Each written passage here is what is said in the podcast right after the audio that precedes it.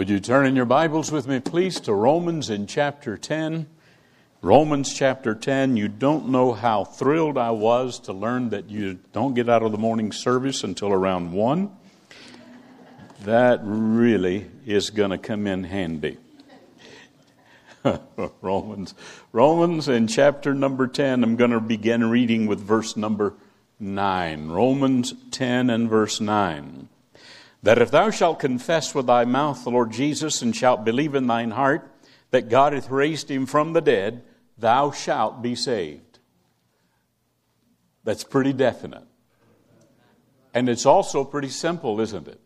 If we confess with our mouth the Lord Jesus, and believe in our hearts that God hath raised him from the dead, the Bible says thou shalt be saved. He reverses the order in verse ten.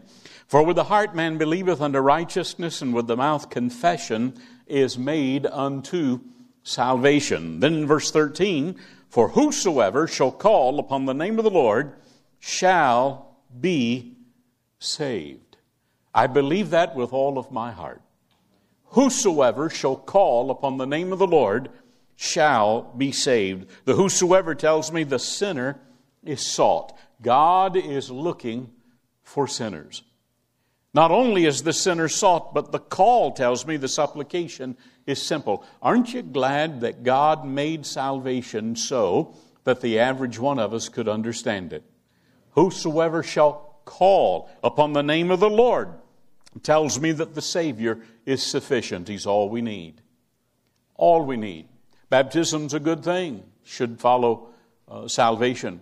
Uh, church membership's a good thing, should follow uh, salvation. Uh, but neither of those things save, nor were they ever intended to. Only Jesus Christ can save. The blood of Jesus Christ cleanseth us from all sin. The Savior is sufficient. And then whosoever shall call upon the name of the Lord shall be saved. The salvation is sure. The salvation is sure. I'm absolutely certain that if I die before I leave this pulpit, I'm going to heaven. If I die five years from now, I'm going to heaven. If I die ten years from now, I'm going to heaven. If I live to see the rapture, I'm going to heaven. The one thing I know for sure is that my destiny is heaven. And it isn't because of anything I've ever done or ever will do. It's because the price that Jesus Christ paid for my sin. You say, well, Brother Whetstone, what if you live another ten years and you get away from the Lord? I might go to heaven sooner than I thought. But I'm going to heaven. You see, I believe when we sin, God convicts us. If we do not yield to that conviction, I believe He chastens us. If we will not yield to the chastisement, I believe there is a sin unto death that we can cross the line and the Lord will say, I'm going to bring you on up here. I can keep a closer eye on you. Ever had children like that? Hmm? Had to bring them a little closer to you so you keep a close eye on them. I, I don't want the Lord to have to do that with me. I want to go to heaven on pleasant terms, if at all possible. But this one thing I do know, I'm going to heaven. And I learn in this passage of Scripture of two kinds of people, believers and unbelievers, saved and unsaved. I also learn that in that, in that group are these people called whosoevers. As a matter of fact, everyone in both groups is a whosoever. Whosoever shall call upon the name of the Lord shall be saved. You might think, well, there's no way the Lord would ever save me. He would if you asked Him. If you would confess with your mouth the Lord Jesus, and if you would believe in your heart that God hath raised Him from the dead, He would save you. You, you say, well, you don't know me, but He does. And He said He would save to the uttermost all that will come to Him by Christ Jesus. I I told those that were here the other night about the salvation of my father. My dad felt like there's no way in the world anyone would save him. He knew what a sinner he was. And there was no way that anyone was going to do that for him without it costing him at least something. Until finally, when he was fifty-nine years old, he came to the conclusion, I don't have enough to pay for it, even if he charges. And he trusted the Lord Jesus and all that Christ had done for him. And he was saved by the grace of God. Been in heaven since January of nineteen ninety. If you're here this morning and you're not saved by the grace of God, you could be. You are whosoever. But in this passage of Scripture, there's also another family of people. If you would look in verse number fourteen, how then shall they call on him in whom they have not believed, and how shall they believe in him of whom they have not heard? So there's another family here called theys. We have the believers, the unbelievers, we have the whosoevers, and now we have the theys. But you might say, Brother Whetstone, you just said that everyone's a whosoever, and that's true. But what value is there in being a whosoever if you don't know it? What if no one ever tells you that you're a whosoever? Then you would be like much of the population of the world today, and you would sit back in the darkness of your sin and say, no man cared for my soul. When the fact of the matter is, there are those that care for these souls, but so many of them have not been reached. Almost eight billion people in the world.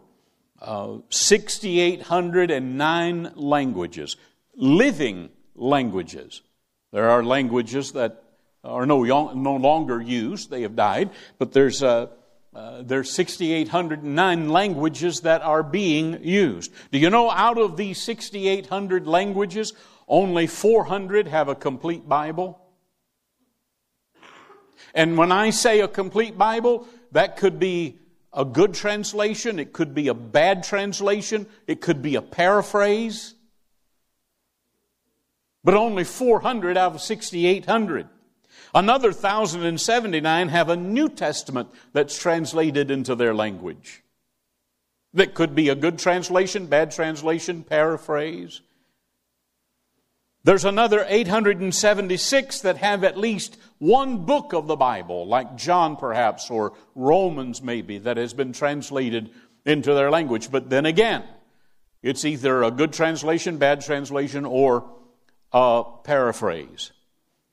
That leaves two thousand nine hundred eighty-three languages with not one verse of the Bible translated so they can read it.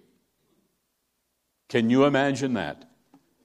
Several years ago, I, I was preaching somewhere, and I, I said, I probably have fifty Bibles at home. And uh, I got to thinking about that, so the next time I went home, I counted them. Uh, I had fifty-two. That didn't count the New Testaments and didn't count uh, the digital uh, Bibles either on my iPads or, or, or iPhone. Uh, printed Bibles, all King James Version, all fifty-two. Why would I want anything else? Uh, all fifty-two. And so I, I said to myself, self, there's no need in having fifty-two Bibles. And so I started giving them away. I gave twelve away. Uh, I counted recently, I still have fifty-two. Because uh, I... As a matter of fact, I, I haven't broached the subject with my wife yet, but I want to order another one. I don't know. I just can't help myself. There's just something about taking that Bible I'd bought, some smelling, you know, and feeling the paper. And I say every time I get a new Bible, I'm not going to write in this one. The next thing you know, here I go scribbling all, all over it. My first uh, preaching Bible was a one seventy-nine X old Schofield Bible. Back in those days, you couldn't go to heaven without an old Schofield Bible, and you had to go through Atlanta if you were from the South to get there.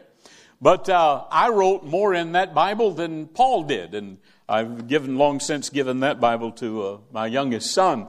Uh, we have Bibles at our disposal on every hand. Now, let me also hasten to say that that though there are this many languages in the world that the Bible has not been translated into. Many, many, as a matter of fact, most places you go in the world, people know more than one language.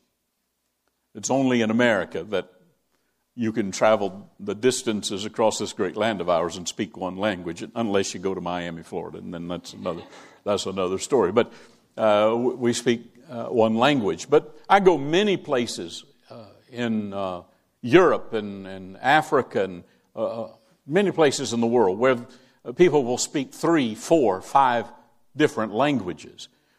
Uh, but that still doesn't give them the Bible in their heart language.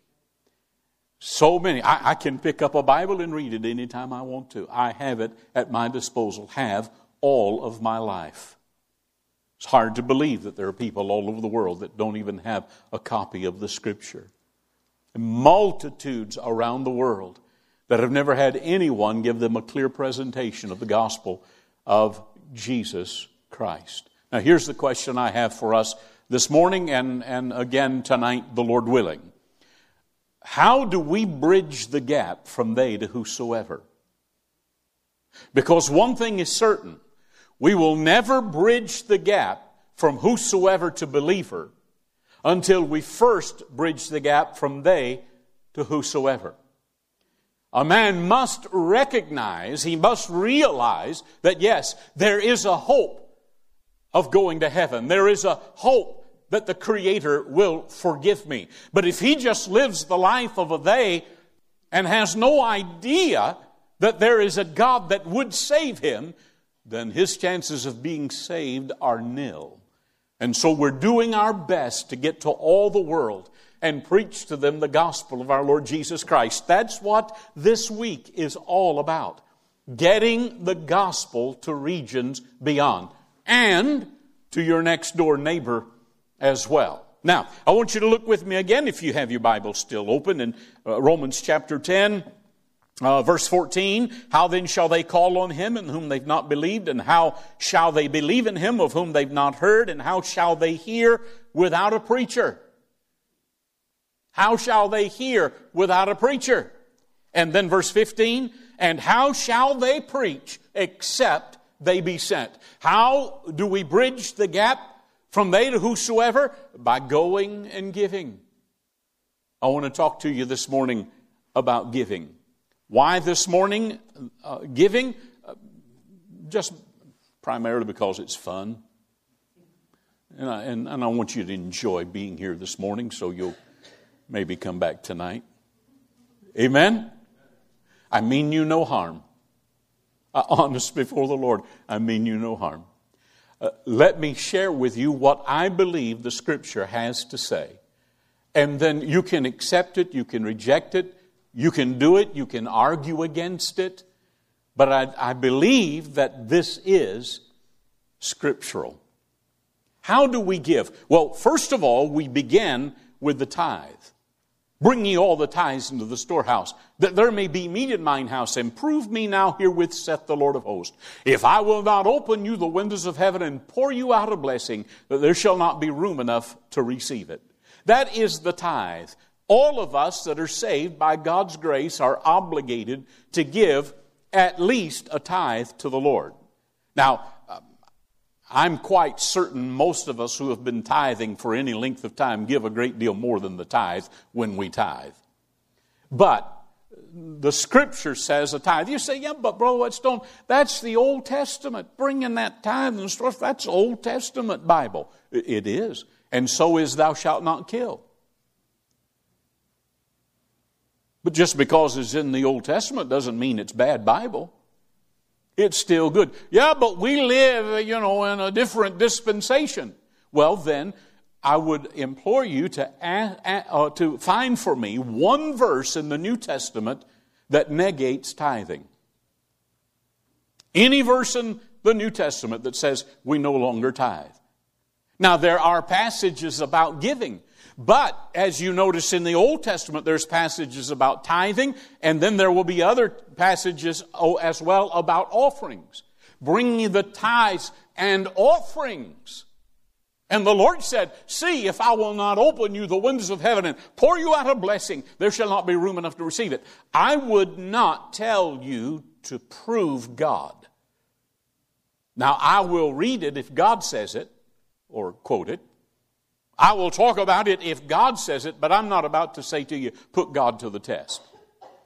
But God himself said, put me to the test. See, if I will not open you the windows of heaven and pour out a blessing, you shall not be able to receive it. I asked the folks, hey, how many of you have been tithing for at least five years and you wish you'd never gotten started? I mentioned this earlier in the week.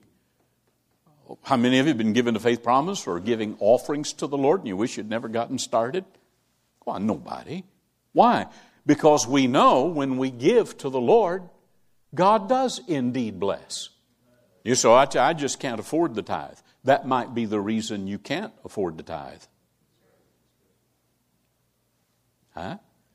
Listen, if we as Christians can't afford the tithe, we bought something out of the will of God. Because He would never lead us to obligate ourselves to more than ninety percent of our income. Because that other ten percent belongs to Him. It is His. And for us to spend it on ourselves is robbery. It is wrong. It is sin. Now, the pastor can correct me on this if he sees fit. As a matter of fact, he's the pastor. He can correct me on anything. He's right. Okay? But if I was not tithing, I would this morning confess it as the sin that it is. And I would set, I'd take one of these, but I'd put it in my Bible or maybe set it aside, and I wouldn't do anything with that right now. I'd say, God, forgive me for robbing you. I wouldn't rob anyone else. I'm an honest person. I, I wouldn't rob anyone. But I realize this morning that I've been stealing from you. And I've been making a mortgage payment with money that I robbed from you. Or I've been making a car payment with money I've robbed. I've even bought groceries, Lord, with money I robbed from you. And I confess it as the sin that it is. And I'm going to correct that this morning. And, and give me a few weeks now uh, to correct that. And, and then, Lord, I'm going to come back and visit this again.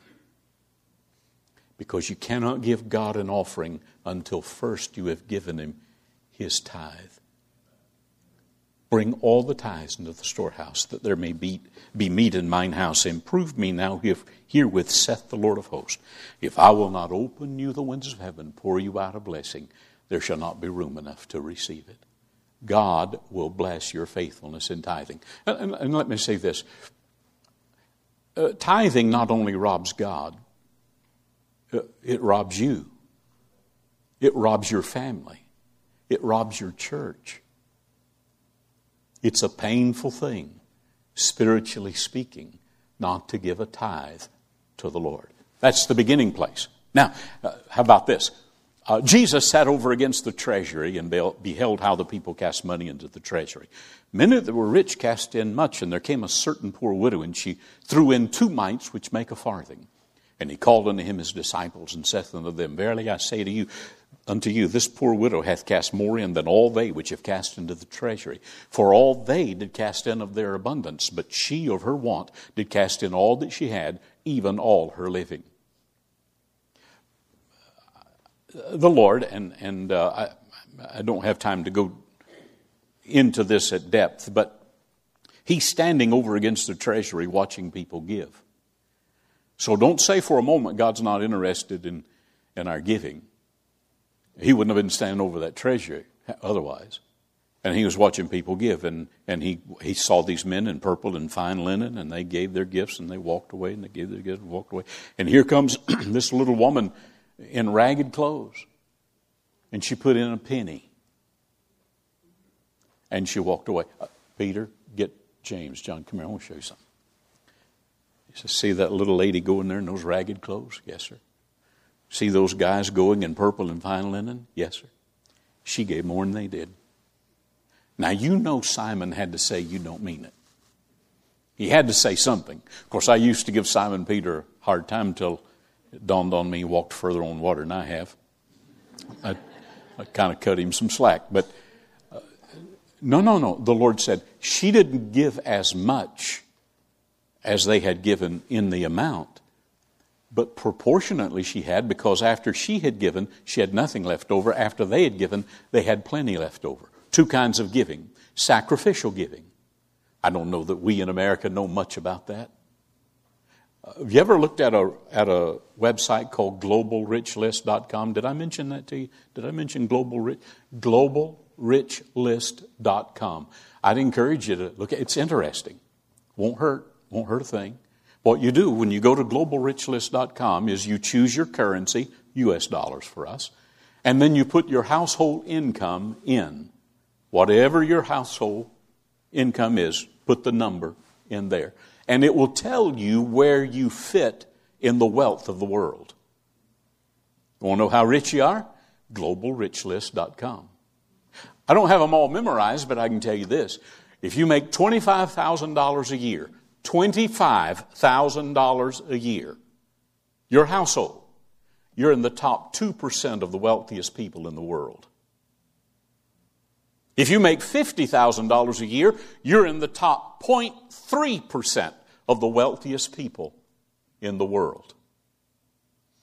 We have nothing to complain about. So, we can give a sacrificial gift to the Lord. We can give the Lord a gift out of our abundance. And if one should have, and that's what the wealthy were doing, and if you have an abundance, if you've laid by in store, if you've been frugal with what God has given you, that's certainly nothing to be ashamed of. But you might ask yourself, what should I give the Lord by sacrifice? Or what should I give the Lord out of my abundance? So we have tithing, which is not an option. You're either tithing or you're living in sin. I'm sorry. I didn't I didn't read that book on how to win friends and influence people, but I didn't come neither to make enemies of you, but it is true nonetheless. If we're not tithing, we're living in sin. And then we can give out of our, out of our abundance, and we can give a, a sacrificial gift to the Lord. And then we can give by faith. Or if you prefer the Bible term, we can give a grace offering to the Lord. You remember when uh, Paul wrote the believers in Corinth uh, about the resurrection, uh, the whole chapter, chapter fifteen of First Corinthians, and then he closed it out by saying, "Therefore, my beloved brethren, be ye steadfast, unmovable, always abounding in the work of the Lord. For as much as you know that your labor is not in vain in the Lord." Now concerning the collection for the saints. You say, well, that's in chapter sixteen. It wasn't when he wrote it. He was writing a letter when he wrote it, and there were no chapter divisions. There were no verse divisions. He says, I want you to superabound in the work of the Lord, and the first work that he mentions is this matter of giving, and it isn't the tithe. It's a grace gift. I want you to give to the poor saints that are in Jerusalem. Paul had gone to these various areas on his missionary journeys. He had seen Gentiles saved by the grace of God, and he asked them to pray for the poor saints in Jerusalem. They said, we want to do more than that. We want to give.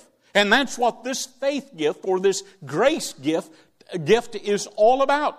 He said, upon the first day of the week. Now, why would they bring this gift on the first day of the week? Because that was worship day.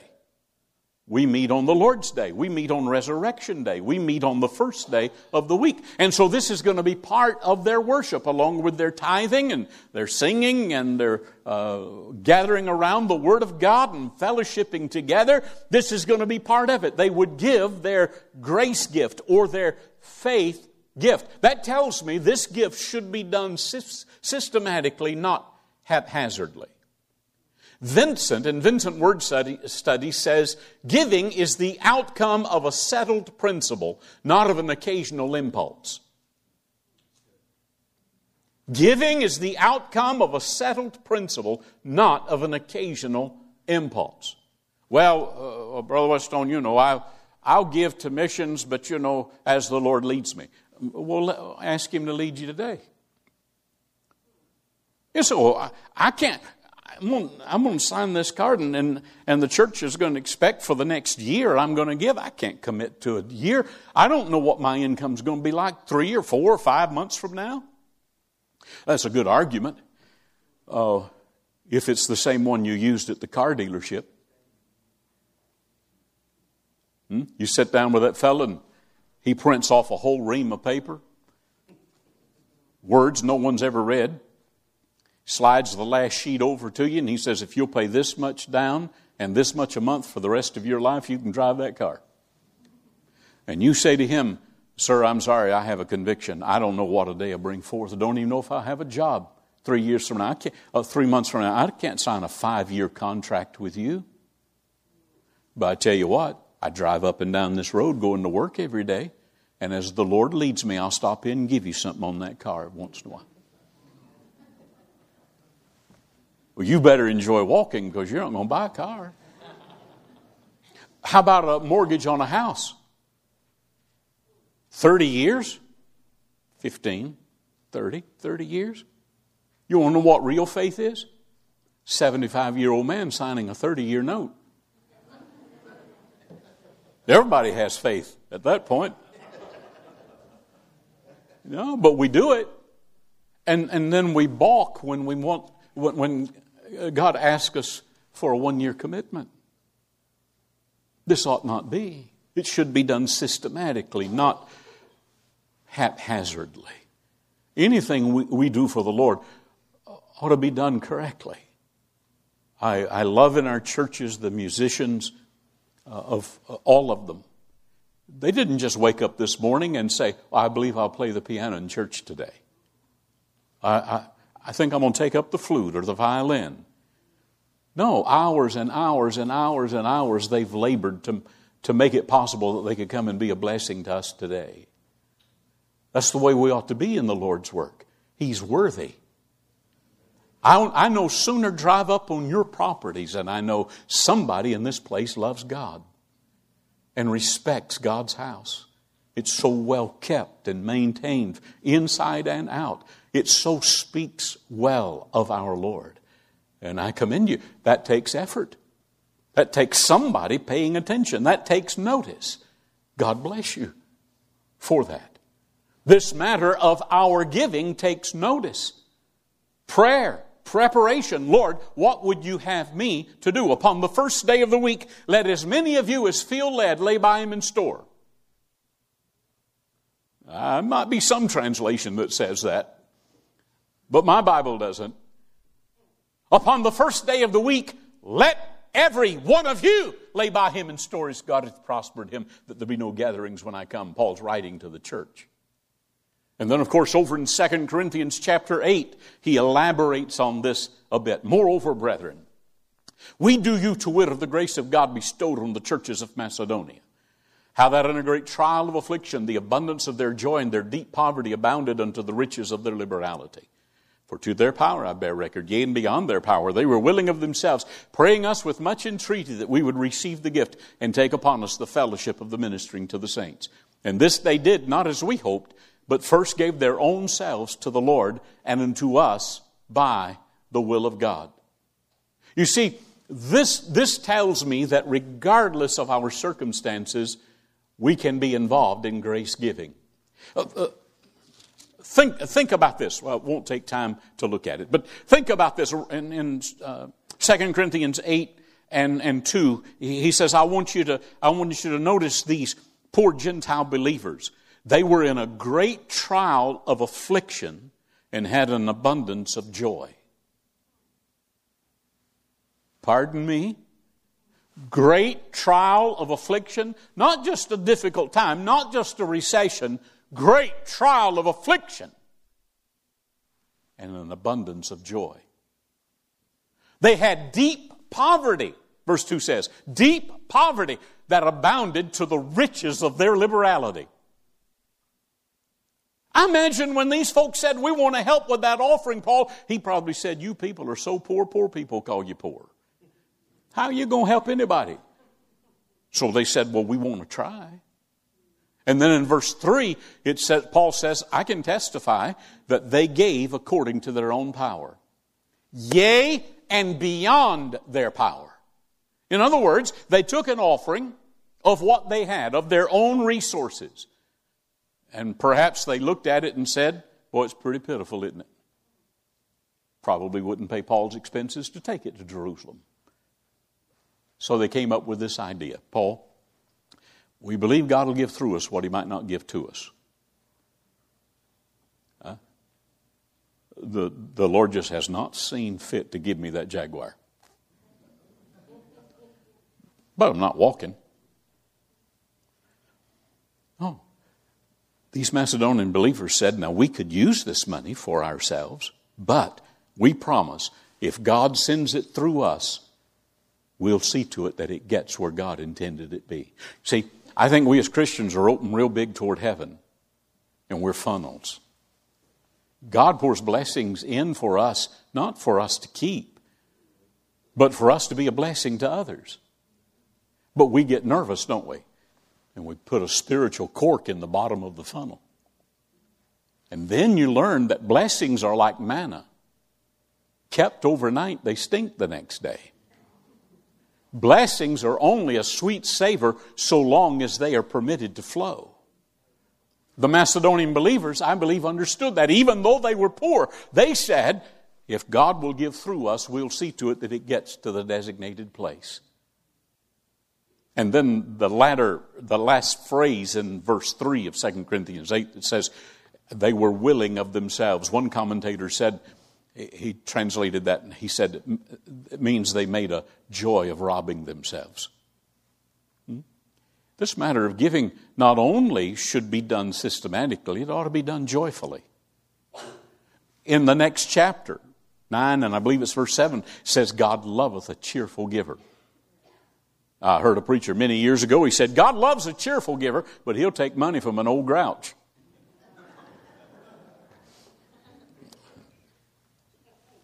It should be done with joy. This ought not be a, a bad time. This ought not be an unpleasant experience. It ought to be an opportunity for us to say, here is something I can engage myself in in the work of the Lord and affect lives in eighty places around the world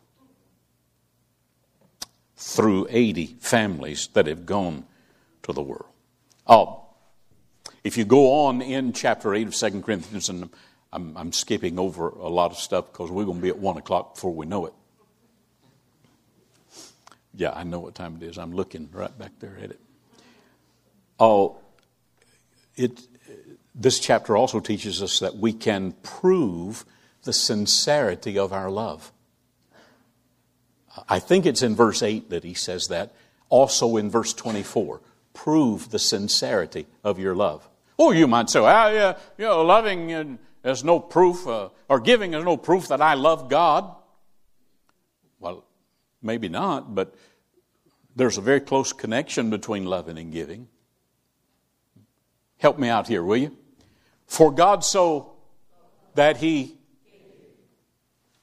Oh yeah, there's a real connection between the two. If you love your family, you don't go drink all your all your paycheck up and let them go hungry and unfed and unclothed. No, if you love your family, you'll deny yourself. See to it that they're taken care of. If we love our church, we'll not let it go wanting. If we love our God, we will obey Him. And this is one of the many ways that we can obey Him. It can be an imitating of Christ. Not going to take a, a look at that. It can it can also be uh, an, uh, uh, an effort of equality. He goes on to say, maybe verse fourteen, I can't remember, in Second Corinthians eight.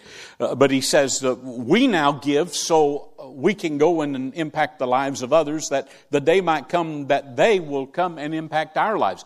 We could be sending the gospel to some country today. People get saved. Preachers called to preach, churches rise up, and they might very well be sending preachers to my great-grandchildren.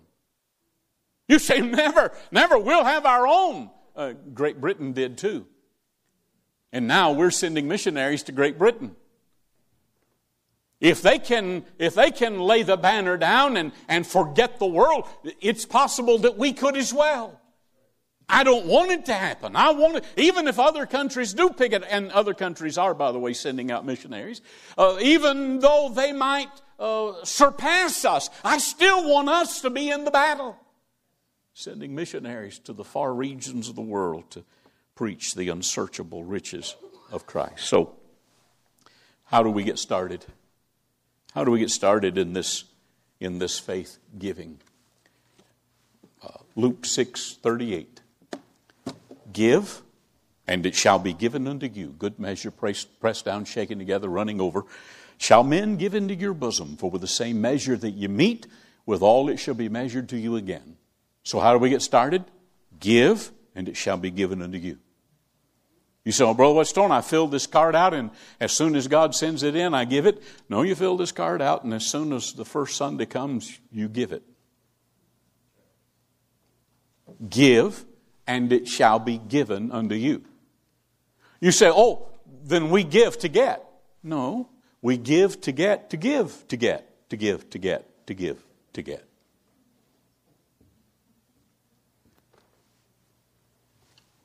If we're going to give a tithe to the Lord, I could calculate that. So can you. But this matter of giving a gift beyond the tithe to the Lord is altogether something else. Every individual has to ask God His will. Lord, what would you have me to do? Now, uh, my wife and I will be leaving tonight. So by tonight, if, if you haven't heard from the Lord, if you want to ask me, I'll tell you what to give. But more than likely, it'd be a lot cheaper if you talk to the Lord. I have no idea what you ought to do. None. I seek the Lord's will in my faith promise, and I do give it, my wife and I. We do tithe. We don't go to church, but we tithe. We don't go to our church very often, three or four times a year maybe. Uh, but get that tithing taken care of, and then enjoy the pleasure of giving God a gift beyond what He requires. This ought to be a, a blessing to each and every one of us. Now, why do we want to do this? Because we want to reach more people with the gospel of Jesus Christ. That's it. Did, did I tell you about the, the preacher that said the gospel's as free as water? No? Preacher was preaching. He was waxing eloquent, you know, got really stirred up. He said the gospel's as free as water. Hallelujah, the gospel's free as water. Somebody in the congregation stood up and said, Preacher, if the gospel's as free as water, why do you keep passing the offering plates? He said, Brother, the gospel is as free as water. But somebody has to pay for the plumbing. It takes a lot of plumbing to get the free gospel to a lost world. Won't you help? Let's pray together. Heavenly Father, we thank you that if we confess with our mouth the Lord Jesus and believe in our hearts that you have been raised from the dead, we indeed will be saved. That we confess with our mouth. We believe in our hearts. But Lord, out there in this world today are multitudes that have never one time heard a clear presentation of the gospel that, whereby they could be saved.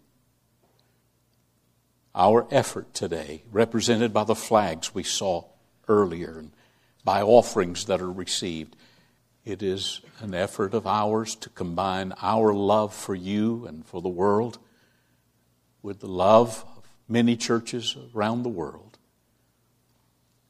And together we send missionaries to cities and villages and towns to share with those that have not had a chance how they might be saved. Could be one of those Theys right here in this room this morning. Could certainly be some whosoever's here this morning. I hope that they would see how important this is to you and to your church, and that they would trust you today. Have your perfect will accomplished in every heart and life is my prayer in Christ's name. Heads are bowed, eyes are closed.